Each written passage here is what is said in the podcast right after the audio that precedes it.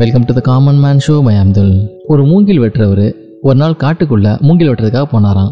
அவர் போகும்போது தன்னுடைய சின்ன பையனையும் காட்டுக்குள்ள கூட்டிட்டு போனாராம். அந்த பையன் காட்டுக்குள்ள போற வழியெல்லாம் அவரை கேள்வியால் தொலைச்சிக்கிட்டே வந்தானா இது என்னப்பா அது என்னப்பா அப்படின்னு வரிசையாக நிறையா டவுட்டு கேட்டுக்கிட்டே வந்தானா அவங்க அப்பாவும் கோவப்படாமல் ரொம்ப பொறுமையாக பதில் சொல்லிக்கிட்டே வந்தாராம்.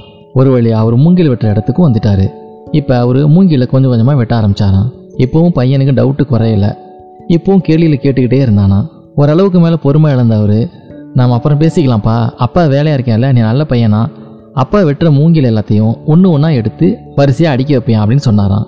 பையனுக்கு இப்போ ரொம்ப சந்தோஷம். சரி நம்மளுக்கும் ஒரு வேலையை கொடுத்துட்டார் அப்பா. அதை பண்ணுவோம் அப்படின்னு சொல்லிட்டு அவர் சொன்னதை கேட்டுக்கிட்டானா. இப்போ அவங்க அப்பா மூங்கில் வெட்ட ஆரம்பிச்சாரான் கொஞ்ச நேரம் தான் ஆச்சு. அந்த பையனுக்கு மறுபடியும் டவுட்டு அப்பா அப்பா அப்படின்னானா. என்னடா அப்படின்னு சொல்லி பயங்கர கோவத்தோட கேட்டாராம்.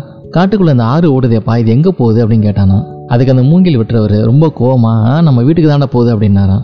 அதுக்கப்புறம் பையன் எந்த கேள்வியுமே கேட்கலையாம். இவரும் ரொம்ப நேரம் மூங்கில வெட்டி வெட்டி போட்டுக்கிட்டே இருந்தாராம். ஓரளவுக்கு மேலே இது போதும் தேவையானதை வெட்டிட்டோம் அப்படின்னு முடிவெடுத்துட்டு அந்த பையனை சரி வாப்பா நம்ம வீட்டுக்கு போகலாம் அப்படின்னு கிளம்புனாராம். நான் வெட்டின மூங்கிலாம் எங்கேப்பா அடிக்க வச்சிருக்க? அப்படின்னு கேட்டாராம். அதுக்கு பையன் சொன்னானா நீங்கள் தான் இந்த ஆறு நம்ம வீட்டுக்கு தான் போகுது அப்படின்னு சொன்னீங்கல்ல அதனால நீங்கள் வெட்டின மூங்கில் எல்லாத்தையுமே இந்த ஆற்றுலேயே போட்டுட்டேன். இந்நேரம் அந்த மூங்கிலெல்லாம் நம்ம வீட்டுக்கு போயிருக்கோம். வாங்க நம்ம வீட்டுக்கு போகலான்னு பொறுமையாக பதில் சொன்னானா.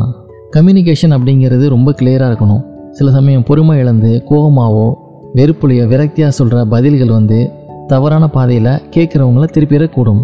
அது உங்களுக்கே பெரிய தலைவலியாக முடியவும் வாய்ப்பு இருக்குது அதனால் தெளிவான ரிப்ளையை கரெக்டாக கொடுத்துட்டோம் அப்படின்னம்னா நம்மளுடைய வேலை லேஸ் ஆகிடும் இதே போல் இன்னும் மட்டும் எபிசோட உங்களை மீட் பண்ணுறேன்